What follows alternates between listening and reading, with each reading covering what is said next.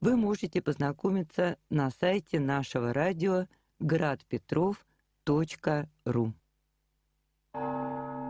Пасторский час. Радио Град Петров.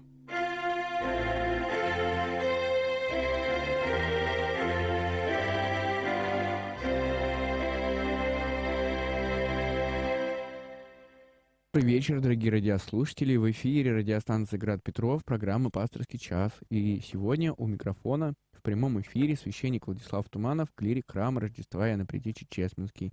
Рад вас всех приветствовать, дорогие радиослушатели. Вот спустя небольшой перерыв э, в 30 минут мы с вами снова вместе и уже регламент, тема нашей сегодняшней программы, да, это темы нет, тема, которую задаете вы, наши дорогие радиослушатели.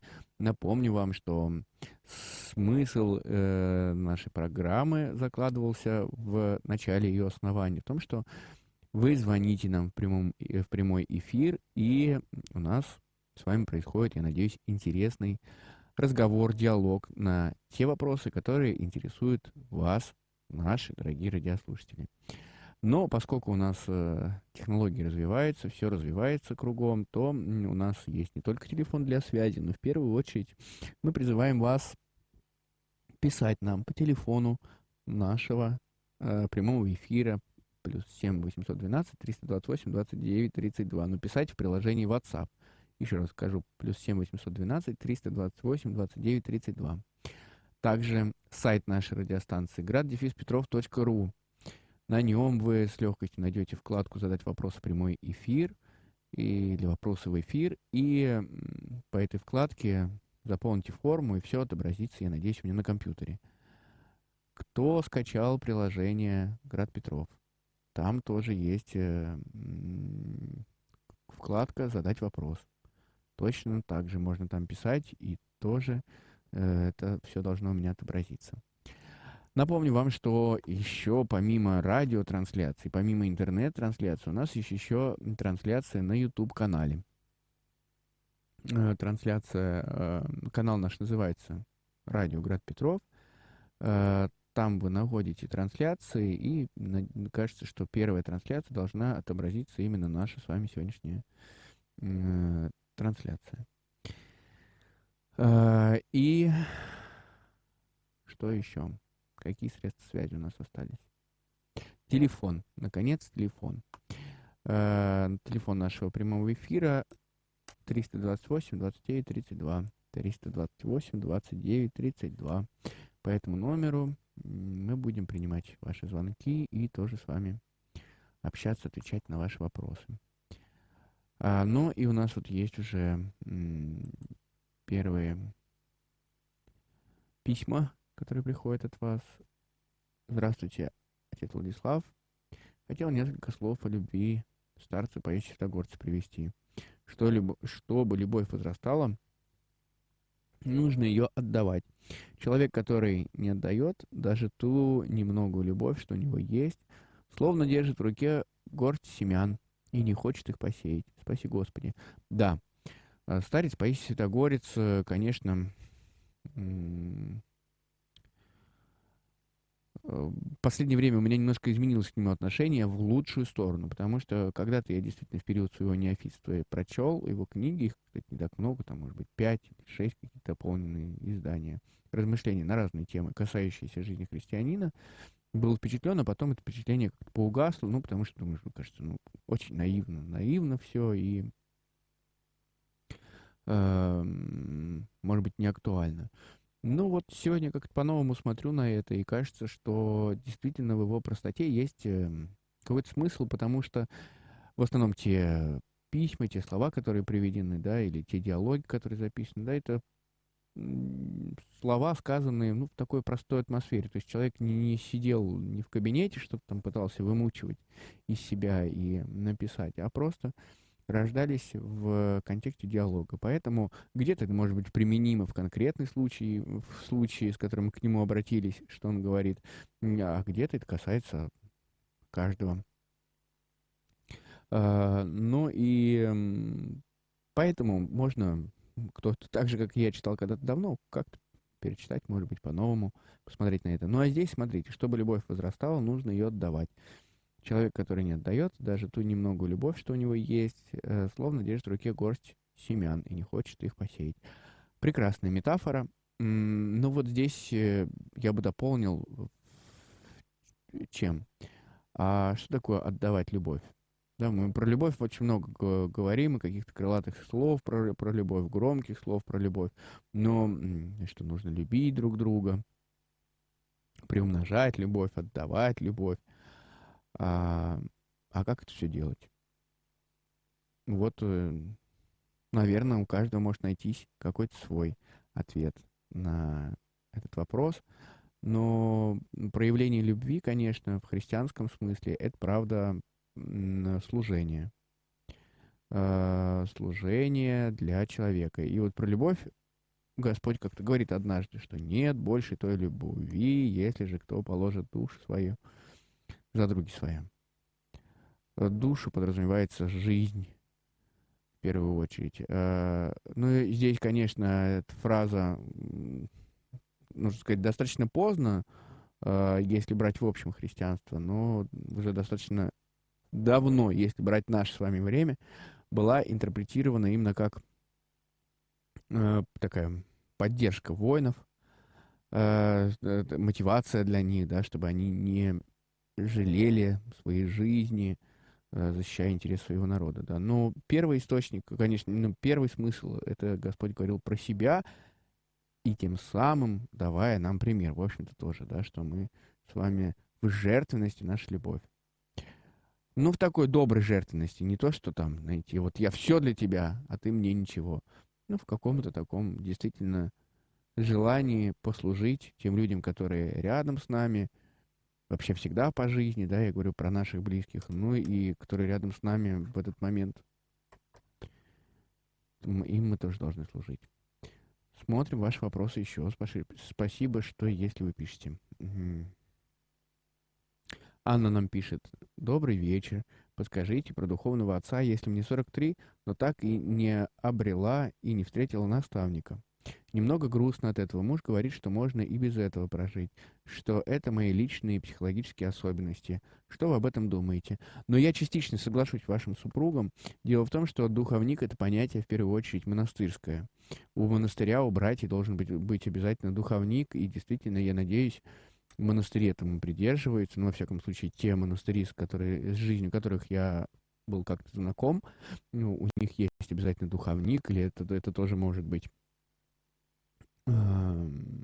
насельник монастыря, может быть, э, священник из другого монастыря, э, ну, вот э, обязательно духовник должен быть. У нас же, у тех, кто живет в э, приходской жизни, это желательно, но это не всегда может быть, да, что потому что мы с вами живем в большом городе, нам достаточно тяжело куда-то выбираться, даже если мы вдруг э, полюбим какого-то священника, да, ну, в смысле, как духовного отца, у нас будет э, какая-то духовная интерес к нему, и э, нам будет, ну, что такое духовник, да, это духовник не просто там седой, строгий старец, да, духовник это с кем в первую очередь мне хорошо э, решать э, свои в первую, опять же, в первую очередь свои духовные вопросы, да. Иногда мы действительно можем оказаться в каком-то духовном кризисе, в духовном тупике. Э, мы можем э, потерять веру на какое-то время. Можем разочароваться в церкви. Э, в духовенстве. Все мы люди, и такое может быть. Вот такие вопросы, связанные с духовной жизнью, критические вопросы, или там связанные с духовной жизнью в семье. Хорошо бы действительно решать э, со священником, ну, с которым нам хорошо общаться да, мы понимаем, что, ну, это можно слышать, я не, не, я не хочу никого обидеть из батюшек, не дай бог, но мы понимаем, что священ, священники бывают разные, священники бывают разной школы. Я не говорю петербургской и московской, не в этом разделении, да, а разные тоже, в том числе духовные школы, потому что каждый священник, я думаю, это мое наблюдение, перенимает тот опыт э, э, под э, того, может быть, наставника, может быть, это не ярко выраженный, там, неофициальный там какой-то наставник, а на кого-то каждый священник, возрастающий, возраст, возрастающий молодой священник, на кого-то равняется, перенимает его опыт. Даже это бывает видно в каком-то там и интонации, манере говорить. Ну и, соответственно, взгляды на церковную жизнь тоже перенимаются вместе с этим. И поэтому мы можем встретить э, священников, даже, опять же, это не обязательно, что если там священник в возрасте, то он обязательно должен быть консерватором, там, да, с таких строгих взглядов, радикальных. А если священник молодой, ну, ему там на все все равно. И да, хотите так, хотите так, хотите приходить, хотите не приходите, поститесь, не поститесь. Такой вольнодумских взглядов. Нет, далеко не так.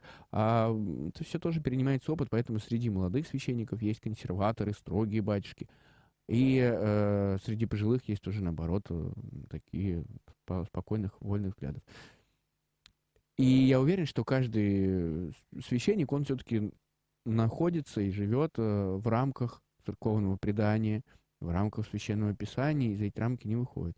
Поэтому мы вправе, э, простые прихожане, вправе выбрать себе священника, который им близок вот по духу, с кем ему проще общаться – Э, может быть, кто-то, кто доступен, а может быть и не так доступен, потому что духовник это не значит, что каждое воскресенье мы должны исповедоваться именно у духовника, а значит, что, как я уже сказал в начале, какие-то наши серьезные вопросы духовные, в первую очередь, жизни, мы можем решать действительно с ним. Нам легче, нам интересен его опыт, интересно его мнение, суждение по этому вопросу. Ну и духовничество в том смысле, которое вот мы начали про монашеское духовничество, да, оно подразумевает, что все-таки тут подчиненность духовнику, да, монастырское братье, она дает обет послушания. Ну, не только послушание, это не стяжание, воздержание, послушание. Послушание один из трех обетов, который дает монах. И послушание кому? В первую очередь послушание духовнику. И там же, как духовник скажет, так и должно быть. Э, касающиеся духовной жизни. У мирян все-таки этого нет, да, потому что э, миряне ведут светскую жизнь, да, и часто выбор должен зависеть только напрямую от человека, да, как ему поступить э, в жизни, какой выбор сделать, должен нести ответственность сам человек. Ну а что он потом будет говорить, да, ну вот он там придет в свои 18 лет и будет говорить, батюшка, вот благословите, я вот хочу там на медицинский идти, э, в медицинский поступать. А мне мама говорит, ты не, не потянешь никуда, какой тебе медицинский, давай иди на программиста. Э, вот как мне быть? А батюшка скажет, ну, конечно, мама, надо, надо слушать, да. Человек пойдет, поступит на программиста и поймет, что это совершенно не его. Ну и что тогда батюшка будет виноват? Здесь я считаю, что вот какое вот такое решение такого плана. Ну или как абсурдно, я слышал э, тоже к одному из очень почитаемых батчик, люди его просто разрывали на части, каждому нужно было получить благословение именно этого священника, э, и каждый лез со своим вопросом, да. Батюшка, соседи дают кота, брать или не брать. Но до такого абсурда тоже не нужно доходить. Должны понимать, что это тоже решение за вами, брать или не брать. жениться или не жениться. Нет, нет. Должны понимать, что мы перед Богом несем сами ответственность за очень многое. Так. Э, ну, э, я вам напомню, дорогие братья и сестры, что это не просто какой-то мой монолог и размышление на тему э, нескольких ваших вопросов, которые вы прислали, да, а что здесь наша программа подразумевает все-таки диалог с вами, и что мы в прямом эфире. И вы можете нам писать на сайт нашей радиостанции graddefиспетров.ру вопрос в прямой эфир в приложении. Можете установить на телефоне и там во вкладке в прямом в, задать вопрос в прямой эфир, задать свой вопрос. Можете написать в приложении WhatsApp плюс 7 812 328 29 32. Можете открыть YouTube канал те, как у нас, мы, сколько у нас возможностей. YouTube-канал, который, значит, Град Петров, и там найти трансляции, высветится первая трансляция наша сегодняшняя, которая идет в прямом эфире, и посмотреть ее. И тоже какой-то комментарий там оставить под видео и задать свой вопрос. Ну и телефон нашего прямого эфира 328 29 32. 328 29 32. А у нас появился звонок. Алло, добрый вечер. Добрый вечер. Дядюшка, это опять Рогожин Анатолий. Да. Вот первый вопрос. Осипов такой профессор. Вот э, в лекции, которая в интернете, он говорит, что нигде не написано о муках вечных. То есть в ад попадешь, но не написано, что вечные муки будут. Вот э, как вы на это смотрите, почему он так говорит, непонятно, да? Мы все вроде считаем, что будут э, вечные муки. И второе. Э, вот Папа Римский в 2012 году сказал, что Москва должна залиться кровью.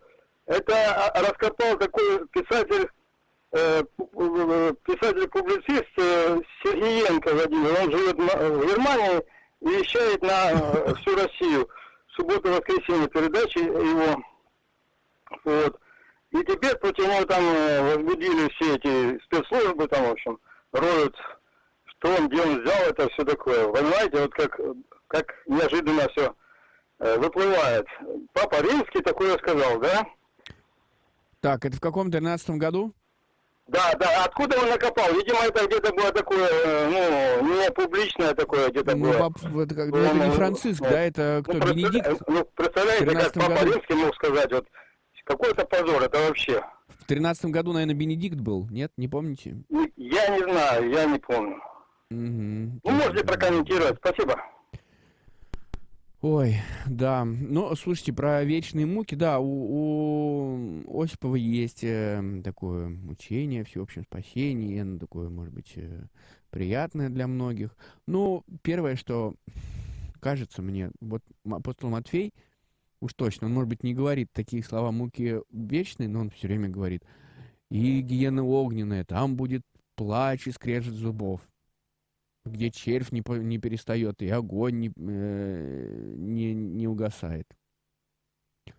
Как? Нужно было как-то назвать ему э, место, куда попадут грешники. Вот он назвал это гиеной огненной. Гиена огненная была свалка за пределами Иерусалима, куда свозили и помимо всякого прочего мусора свозили э, туши, не туши, а то, что остается от животных, рожки до ножки, и, соответственно, там и какие-то дикие животные бегали, это все доедали. Чтобы не было инфекций, старались это сжечь, э, и там был, судя по всему, постоянно огонь, ну, а остатки животных э, с жуткими зловониями разъедали, да, черви как это обычно бывает, туши. И почти каждый проходил мимо этой свалки, чтобы попасть в Иерусалим. И, соответственно, называлась она Гиена, Гиена эм, огненная, потому что там костер. И вот Матфей говорил, что не будете слушаться Господа и поступать так, как Он нас учит. Вот будете на этой свалке, в гиене огненной. Ну, может быть, э, Василий Ильич. Ильич, его точно отчество. А, Осипов, он имеет в виду, что вечное, слово вечное нет. Ну, но это его частное мнение. Нет, он, конечно, не претендует на то, что вот вся церковь так думает. Хотя, конечно, о плохом думать э, мало кому приятно. Так, хорошо. Вот по поводу вашего второго вопроса. Э, Олег Вельк пишет, писатель получает, наверное, социальную помощь в Германии и вещает ложь в Россию, на Запад, э, пользуясь э, благами правового государства. Ну, слушайте, Москва должна улиться кровью. Во-первых, фраза, вот к сожалению, не знаю, наши, как назвать, э, такие радикальные представители, которые поддерживают там традиционные ценности семейные, прям радикальные, готовые растерзать э, тех, кто начинает думать как-то иначе, они прям выхватывают э, фразы из контекста, сказанные папой римским. Я не, не раз встречал, что там папа римский поддержал гомосексуаль, гомосексуалистов, или там папа римский, вот недавно было, значит, э, как-то отозвался по-доброму о трансгендерах, которые поменяли пол. И давай это все полоскать, и вот до чего Запад дошел, и вот папа э, римский антихрист – а потом в итоге оказывается, что эта фраза выдернута из контекста совершенно меняющего э, смысл ска сказанного э, слова. Да, что он там может быть пожалел или с жалостью, или он сполокнул тех, кто так поступил, или тех, кто там, ведет такой образ жизни. Ну, к примеру. Или там дал благословение, когда они пришли на, на площадь с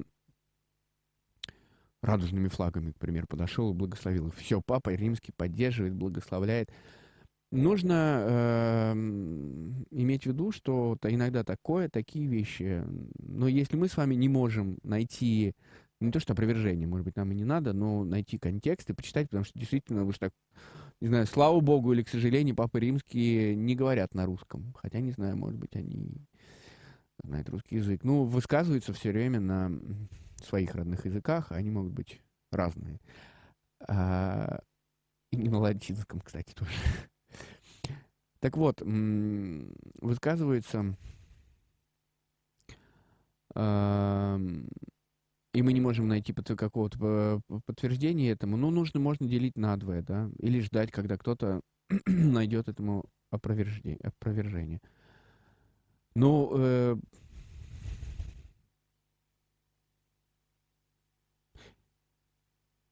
иногда может звучать какая-то проповедь, и у Папы Римского, наверное, я могу допустить, э, и могла звучать. Э. Ну, давайте будем честными. Да, у нас тоже очень много священников, которые ругают Запад. Это постоянно и не, не в наших радиопередачах, слава богу, но и на телевидении православные каналы на этот Запад, надо их проклятие сыпят на этот Запад. И священники, и те люди, которые относят себя, делают, говорят, что мы часть ну, православной церкви, проставляем православный мир. Мне, как православному христианину, не всегда это приятно слышать. Ну, я как бы, мягко сказать, стыжусь таких высказываний, а сказанного в том числе от моего лица. Потому что все же думают, что это русская православная церковь так говорит. Но, да, может быть, в нашем контексте происходящего мы, может быть, привыкли к, так, к таким высказываниям. Э, наверное, это в первую очередь. Но это нас не только не, не так сильно э, задевает. Ну сколько таких фраз даже за день сказанных в течение недели на э, даже в православном медиапространстве можно встретить и выдергать и нарезать, и что чего мы только Западу, прости господи, не желаем. Не думаю, что это тоже корректно. Так что тут христианский алгоритм в такой ситуации должен действовать следующим образом, что смотрите в первую очередь на себя. Эм, добрый вечер, пишет нам радиослушатель или радиослушательница. Эм, каким образом мы должны участвовать, по примеру апостолов, в спасении ближних, о долге апостольского служения – Заботясь о христианском воспитании окружающих нас людей, мы призваны Господом не только к личному спасению, но и к тому, чтобы способствовать спасению братьев наших. Из книги святителя Василия Кинешменского. Ну, конечно, здесь много, сколько угодно можно говорить о какой-то катехизации, которую мы должны проводить э, среди наших неверующих братьев и сестер, неверующих родных и близких. Но самое главное, я лично в этом убежден, это пример нашей собственной жизни. Вот, э, смотря о ком идет речь, да, с детьми, когда мы говорим о детях, там немножко сложнее вопрос стоит, потому что всем нам, я, ну, мне так почему-то кажется, почти всем нам, всем нам, верующим, родителям, для которых э, вера является часть нашей жизни, для которых это важно, для которых участие в жизни церкви важно, и мы так или иначе ведем христианский образ жизни, предстоит пережить, э, пусть временный, но какой-то отход от церкви наших детей, потом какой-то кризис веры, ну, потому что так вот становится взрослый человек, да, ребенок должен сначала отказаться, сказать, что нет, это мне не мое, это ты за меня выбрал. А потом, пометуя весь тот опыт и пример родителей, в хорошем э, таком последовательность будет, что ну, возвращайся, да, а вот теперь я сам лично сделал выбор в пользу веры. Потому что, ну так, другого пути у меня нет. Но, может быть, и не все это переживут. Это если про детей говорить. А про близких, конечно, свой собственный пример, э, разговор об этом, когда задают вопрос, обязательно ответить, не стыдиться ни в коем случае. Где-то встречаетесь вместе, говорите, подчеркиваете, что да, вы ходите в храм, вы верующие, да, вот вы там, не знаю, поехали на дачу, вместе там ночуете, да, все, спокойной ночи, мы пойдем помолимся, нам нужно помолиться, или там, опять же, вместе пришли к вам гости, не стыдитесь, нам нужно прочитать молитву. Прочитали молитву, Отче наш. Да, для нас это важно, мы так всегда делаем. И а люди будут видеть, что вы вполне себе адекватные люди, что вы не сумасшедшие, а можете и светскую беседу поддержать, и о церкви что-то рассказать, и своим каким-то опытом духовным поделиться. Вот это и будет ваша проповедь далеко не каждый из нас э, будет стоять на кафедре и что-то там вещать многотысячной толпе. А вот своих родных и близких, и детей, конечно, мы должны вот своим собственным примером приводить в церковь. Так, дальше вопросы. Э, я общаюсь с родителями детей, многие не крещены и не открыли для себя Бога. Хотелось бы в их как-то направить или приоткрыть этот путь, но не чувствую в себе данного таланта проповедовать, лишь сильное желание. Но смотря как вы общаетесь, если это на детской площадке э, происходит общение с родителями детей, там, наверное, по, а, одному можно диалог э, построить. А, если это происходит где-то там в школе, ну, где-то тоже можно по-другому. Опять же, не бойтесь говорить о том, что вы верующий, православный, что вы ходите в соседний храм, в соседнем храме такой хороший батюшка, или там хорошие традиции, такая прекрасная э, воскресная школа. Да-да, ой, нам надо собираться, сегодня суббота, у нас опять воскресная школа. Да, вы ходите в воскресную школу, завяжется у вас диалог. Да, мы вот там с нашей Машенькой, Людочкой, Ванечкой ходим в воскресную школу, там так хорошо, прекрасно, такой семейный клуб, вот привели детишек, а потом остались еще с родителями тоже беседы всякие проводят, обязательно тоже хотите, а пойдем в следующую субботу сходим вместе. Вот так вот ненавязчиво как-то завязывать беседы и говорить не то, что так, да, вот там наши детишки там пусть играют, гуляют, а я буду вам рассказывать о Боге. Это, конечно, мне кажется, что может отпугнуть людей. Так.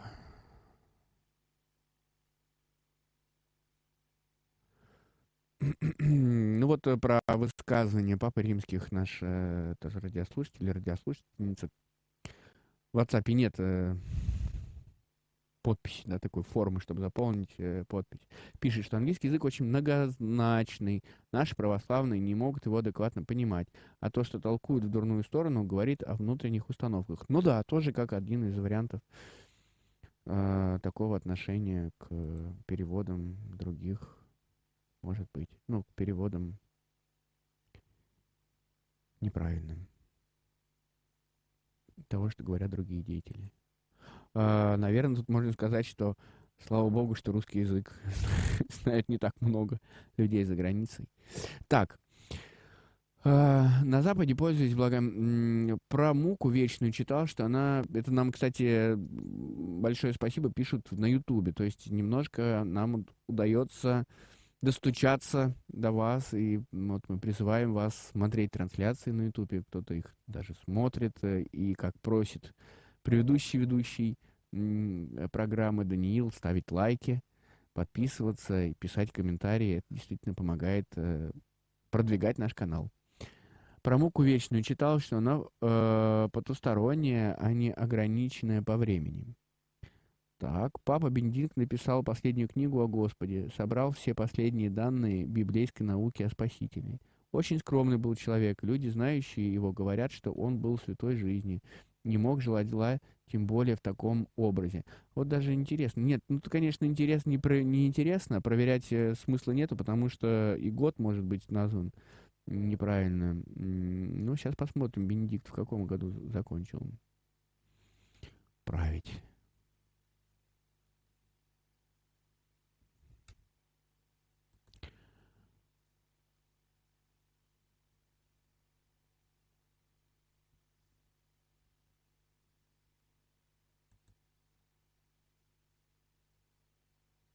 Сейчас.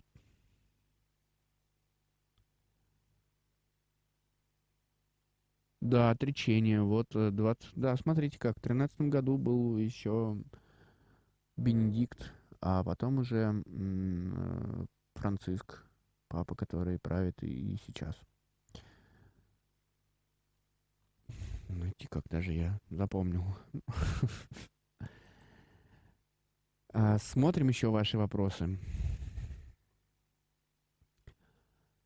Ам, Спасибо большое за общение. Здоровья вам и вашим близким. Многие знакомые приехали с вашего лагеря, очень довольны. Надеюсь, каждым годом будут все больше и больше детей посещать такие полезные мероприятия. Всего вам самого доброго. Да, спасибо вам за хороший отзыв. Эм, Да, про лагерь имеется в виду наши вот витязи. Я в прошлый раз рассказывал, и Даниил тоже немножко рассказывал. Эм, А больше и больше детей посещать наши лагеря, наш лагерь не получится, потому что у нас ограничение, количество мест ограничено, поэтому мы можем взять вот столько, сколько можем.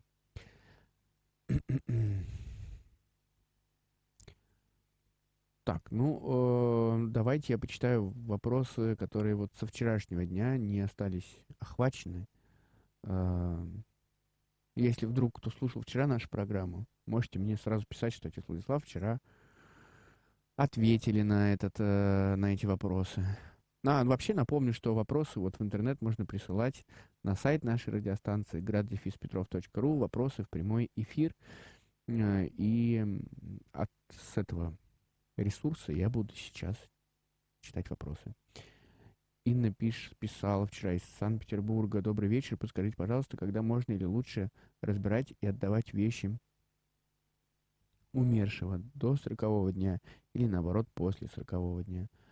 Думаю, что здесь эм, вопрос не очень принципиальный, наверное, зависит от ваших обстоятельств. Да, иногда действительно бывает, что э, ну, нужно порядок навести в комнате умершего до, неважно, вот после похорон, просто потому что это требует какого-то порядка, и если в это будет входить э, разбор вещей, то или вам есть такая необходимость, например, там жила бабушка, занимала комнату, это вполне естественный э, вопрос, да, а у вас там э, дети, которых бы хорошо бы расселить, да, ну тогда, я не знаю, наверное, не, не нужно ждать 40 дней, берите и перебирайте ее вещи, раздавайте, отдавайте, греха в этом не будет. Ну, к примеру, я не знаю, там какие обстоятельства. А если это просто что-то, что стоит, пустует, дом, не знаю, в деревне, квартиры, которые вы не собираетесь прямо вот сейчас использовать как-то, она может подождать, то, конечно, 40 дней траура, и вообще мы стараемся какими-то такими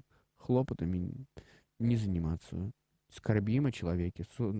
Церковь отводит это, на это время 40 дней. Поэтому, есть возможность, то воздержитесь.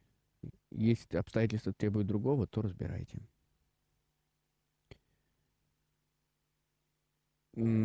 Так. Здравствуйте, батюшка. Вот почему женщины в храм боятся зайти без платка, а с голыми ногами ходят э, и на шпильках спокойно. У меня это вызывает вожделение нехорошее.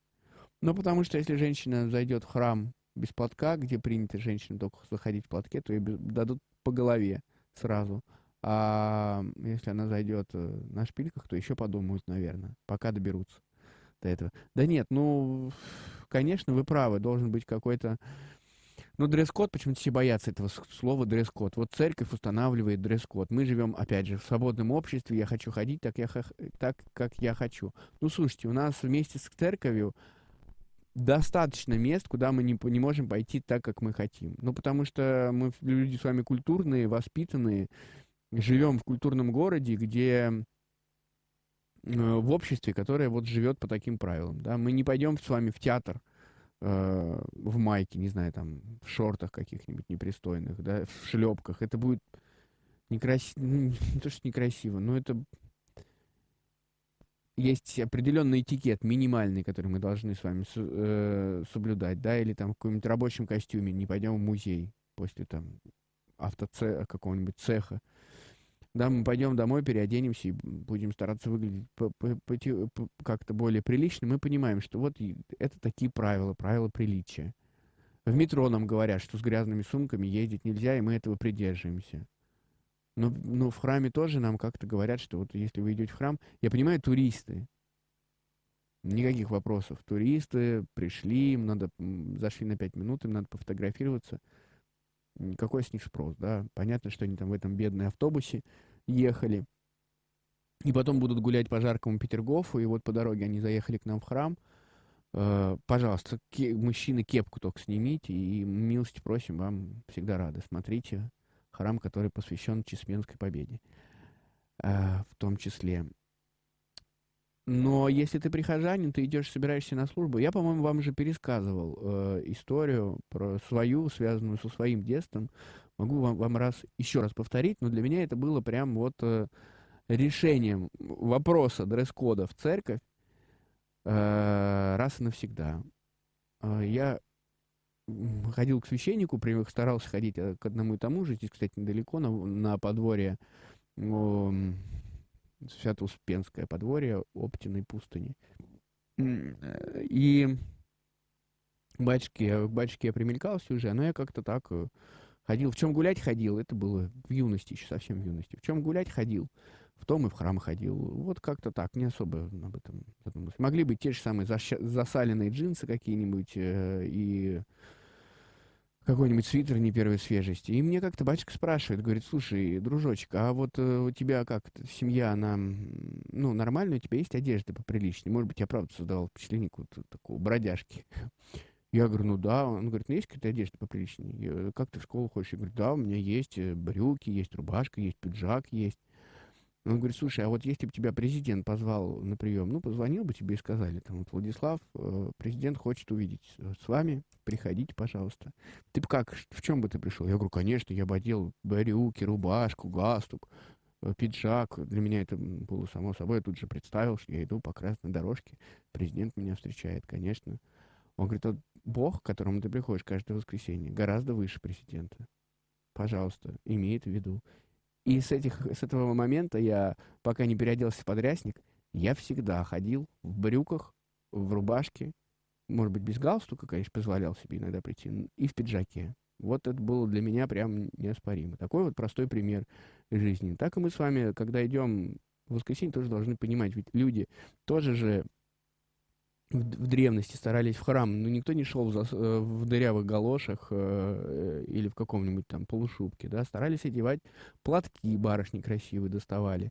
Э, не потому, что они хотели покрасоваться в воскресенье, а потому что не понимали, что идут к Богу, и как-то вот выглядеть, даже крестьяне старались выглядеть поприличнее, чем мы хуже. Должны помнить об этом. Есть у нас звонок, послушаем. Алло, добрый вечер.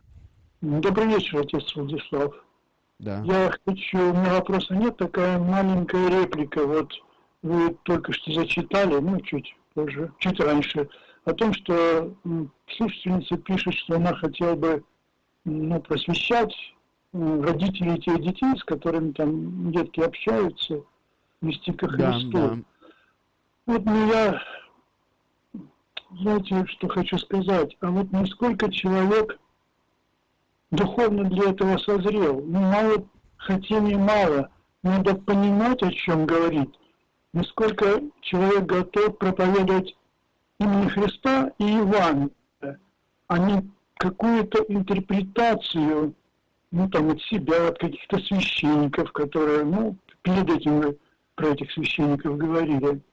Как бы вот не получилось так, как иногда Алексей Ильич говорит, слепой слепого поведет, в яму упадут. Но это не только Осип, это Христос сказал еще. До Осипа. А, нет, ну я просто говорю, что это да, такое да. вот. Да. Так вот, э, я э, общаюсь довольно давно и много уже с верующими людьми разного возраста. И мне иногда кажется, что э, не каждый действительно поведет туда, куда надо. Вот такое мое мнение, Нет, хотя э, понятно, спасибо, что желание спасибо. у многих есть. Ну вот, не заварить куда-нибудь не туда. Спасибо вам большое за эфир, всегда с удовольствием слушаю вас. Спасибо вам, что вы звоните. Э, Всегда не хватает этого искреннего общения. Я знаете, что вам скажу? Я понял, о чем вы говорите. Это действительно так. Действительно, и, мож- возможно, своя интерпретация какая-то, неправильное понимание христианства. Наверное, это и наша проблема священников, потому что я ни от кого не открещиваюсь, я тоже священник, и тоже могу ошибаться, и здесь вам тоже чушь полную нести в течение часа. Э, и меня могут критиковать. э, Вполне не каждому может э, нравиться, что там, я говорю здесь, что говорю сам Вона. Вот. э, И не, я не, не, не нароком сказал про пример. Да? То есть, э, конечно, мы можем и плохо знать э, Евангелие, и как-то плохо в нем разбираться, но ведь такой глубокий разговор, он далеко не сразу зайдет, да.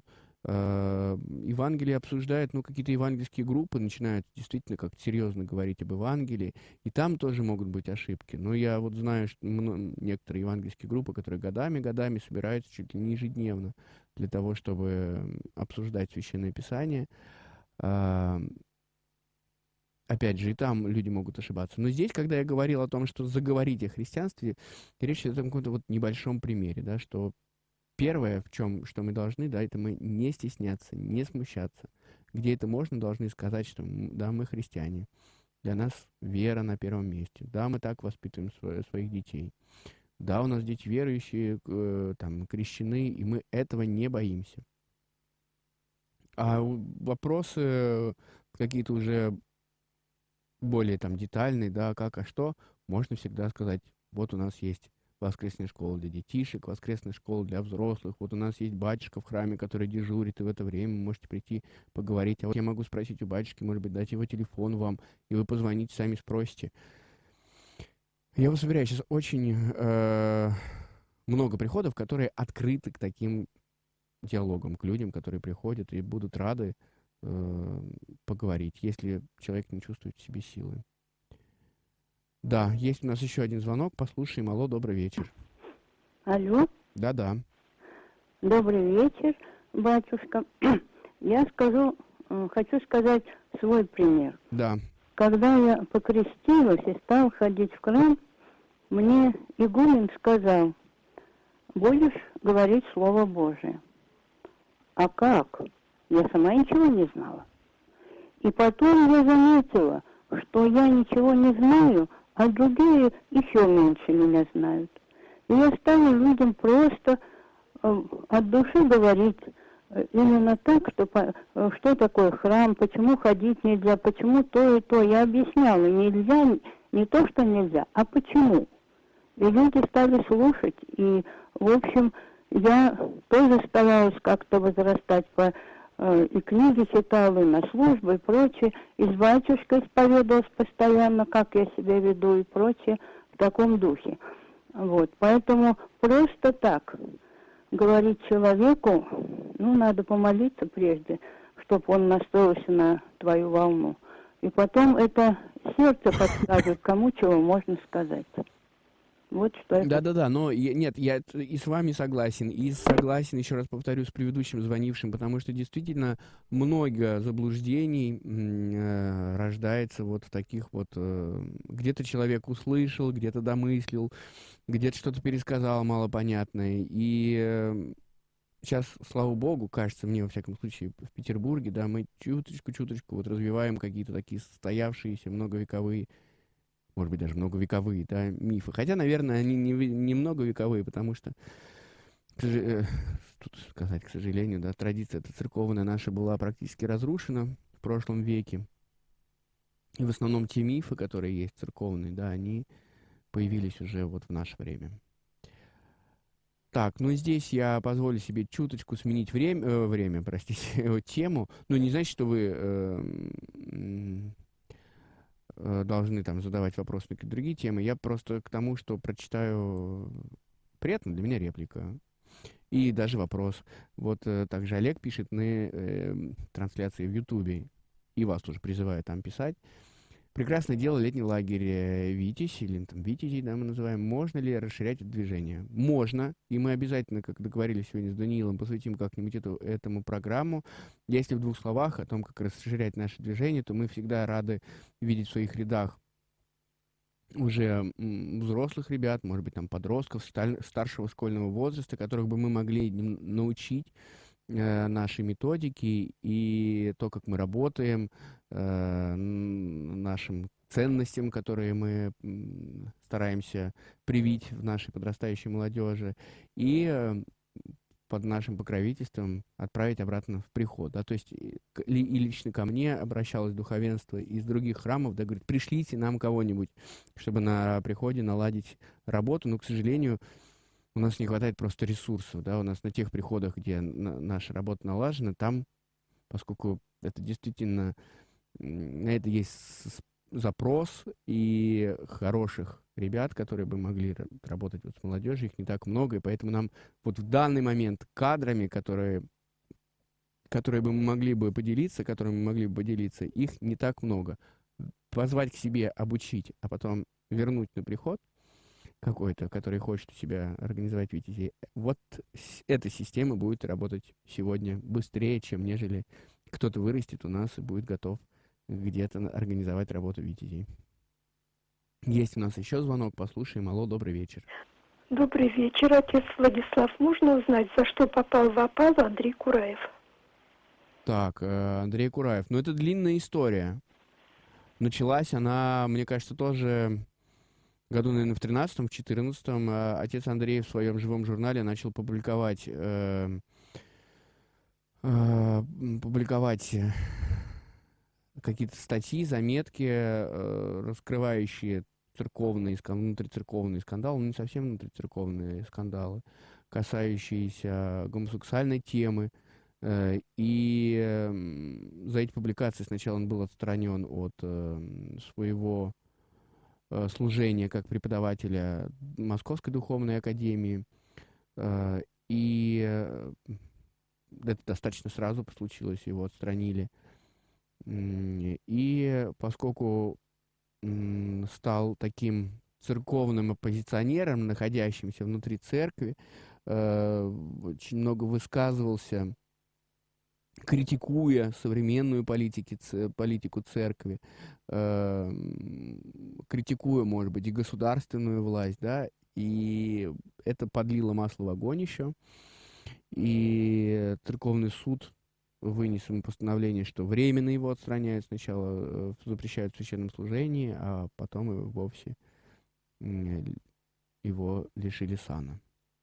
Да, такая вот э, грустная история в двух словах, но, на мой взгляд, отец Андрей Кураев очень многих людей привел к Богу, к церкви и сделал настоящими христианами, которые, зная, может быть, даже всю ту подноготную, которую он открыл, я знаю этих людей, которые уже читали и позднего Кураева, вот, который открывал все э, какие-то скандалы, которые доходили до него, тем не менее не потеряли веру, и, напротив, утвердились в ней. Ну, потому что он, в принципе, да, вполне правильно говорит, что церковь — живой организм, который может болеть. И если мы не увидим эти болезни, которые есть в церкви, мы никогда не начнем их лечить. А вот то, что мы смотрим на них, вскрываем их, здесь с этого лечение может найти, э, начаться. А, ну, это тоже такой вот мой взгляд. Так вот, он многих привел в 90-е, конечно, это была звезда, даже не в том смысле, в которой вот э, там звезда, да, что он там в славе, а очень востребованный, да, очень востребованный, и, и с молодежью он общался, и лекции у него были прекрасные, и в моем тоже таком христианском становлении сыграл колоссальную роль отец Андрей. И то, что он переживает, мне, мне лично очень жаль. Я с таким вот э, жалостью отношусь к нему. И даже в том виде, в котором он был, в виде критикующем церкви, в виде такого церковного позиционера, я уверен, что он был очень полезен церкви. Но это мое мнение, можете кидать меня камнями. Есть у нас звонок еще. Алло, добрый вечер. Да-да, алло, алло. Что-то не... Не, не, не. А, да, ну, я напомню, телефон нашего прямого эфира 328 29 32, 328 29 32. Так что, если звонок сорвался, можете еще раз попробовать нам позвонить. Эм, так, эм,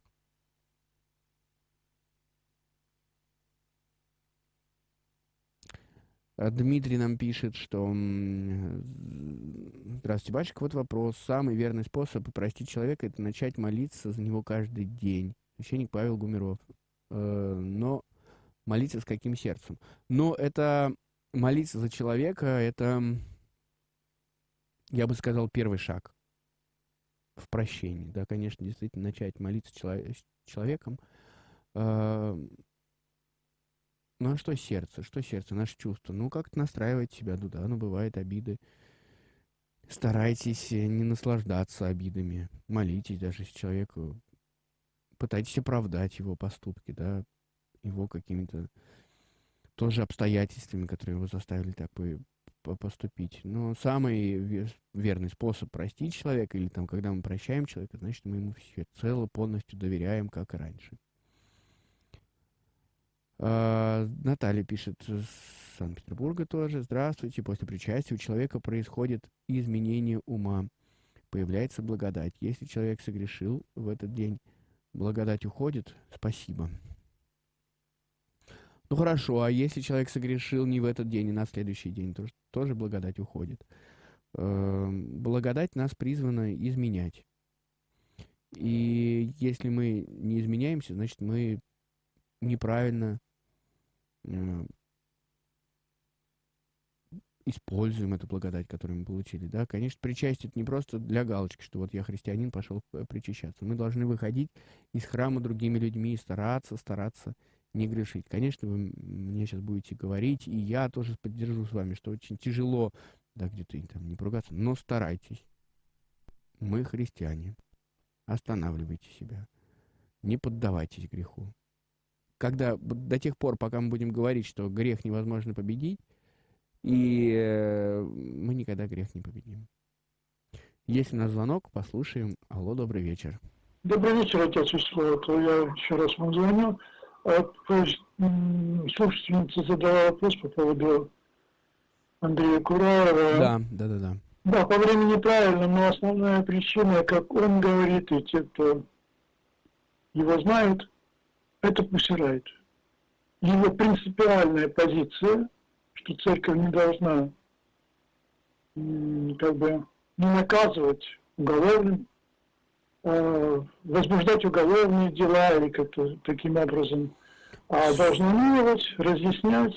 Слушайте, ну я бы вот здесь с вами не согласился бы. Мне все-таки нет, кажется... нет, нет, может быть, все, но вот Потому что формулировка это его, его слова, что с этого все и началось. Ну, может быть, началась какая-то там травля небольшая началась, но все-таки последние, даже вот с тех, когда это все происходило, что даже формулировка его удаль... увольнения из э, МДА было с тем, что как-то было связано с его публикациями, которые он публикует в интернете, в живом журнале. То есть он не в газете печатается, не в журнале издается, а просто я не знаю, живой журнал это можно назвать социальной сетью? Да, ну просто вот публикации в живом журнале э, от своего имени. Вот заглянули, посмотрели.